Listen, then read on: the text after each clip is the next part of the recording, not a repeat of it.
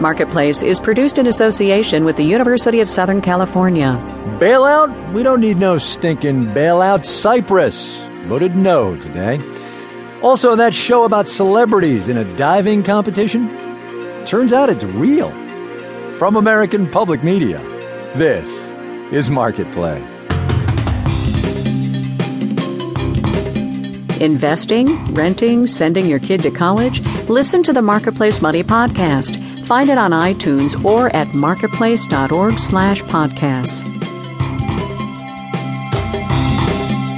From the Frank Stanton Studios in Los Angeles, I'm Kai Ryssdal. This is the Marketplace Podcast for Tuesday, March the 19th. Glad as always to have you with us. And I don't know how you say not just no, but heck no in Greek. But that, in fact, is what happened in Nicosia, Cyprus today. The Cypriot parliament voted overwhelmingly to reject the European Union's bailout offer. That's the one, of course, that would have skimmed up to 10% from individual bank deposits. And it is, I don't think, I need to remind you, the latest in a long line of perilous moments in the European debt crisis. Marketplace's Stephen Beard is on the story for us from London. Hello, Stephen. Hello, Kai. So here we are, Stephen, back on the brink of precipice with the Cypriots having voted no on this thing this afternoon. Yes, indeed. So uh, it, it does bring to mind the question, Mr. Beard, and you and I have had this conversation a couple of times. Many, is it many not, times. Yeah, is it not easier at some point for the European Union to say, that's it, we're done, you're out? And, and if they can't do it with the Cypriots, uh, who can they do it with?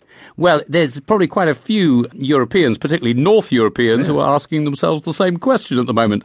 But as we've said before, there's the fear, the, the boogeyman that has dogged this crisis from the outset. What happens if one member leaves? It could be like pulling at a single thread in a, in a woolen sweater. The whole thing might begin to unravel. All right, well, yeah, okay, so here's uh, a, a counterexample. Does one not have to prune a rose bush to make that rose bush stronger, Stephen? Well, I think the simple problem here is it's not so much pruning they need as large amounts of fertilizer.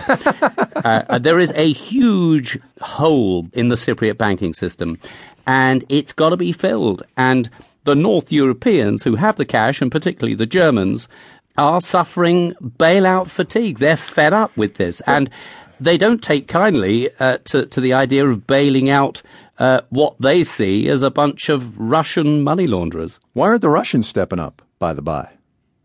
Well, uh, there is actually the, the, the possibility uh, that the Russians might ride to the rescue. There was an interesting little story the other day that Gazprom might actually be prepared to pump in a few billion and in return be given exclusive right to exploit the newly discovered uh, natural gas reserves mm. off the Cypriot coast. But I think they might be a bit nervous about uh, handing over their natural resources too. What happens now with this vote uh, today, having rejected this bailout? There will be what further noodling around the edges, and they'll come back with another package, and everything will be fine, and the can will be firmly down the road, right? It's anyone's guess. The problem with this particular strategy is so many cans have been kicked down the road. There's a tremendously big pile of them. That road's becoming almost impassable. Kind of gets me back to where we started, right? We're we're out of options, and isn't it time to see what happens? Well, maybe. Easy for me to say. Stephen Beard in London for us. Thank you, Stephen. Okay, Kai. You know how, by the way, you've been hearing people say the Cyprus thing is roiling the markets? Baloney. Wall Street did fine today. It's a hiccup, a burp. Not great, but fine. We'll have the details when we do the numbers.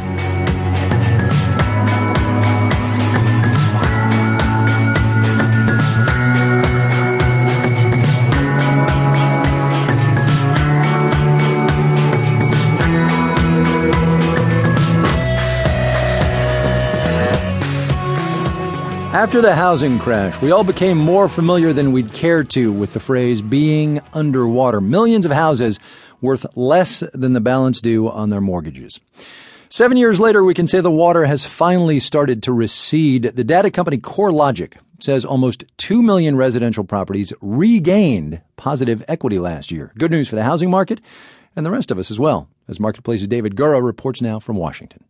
Chalk this up to home prices. They've been rising steadily, something we haven't seen since the housing market collapsed.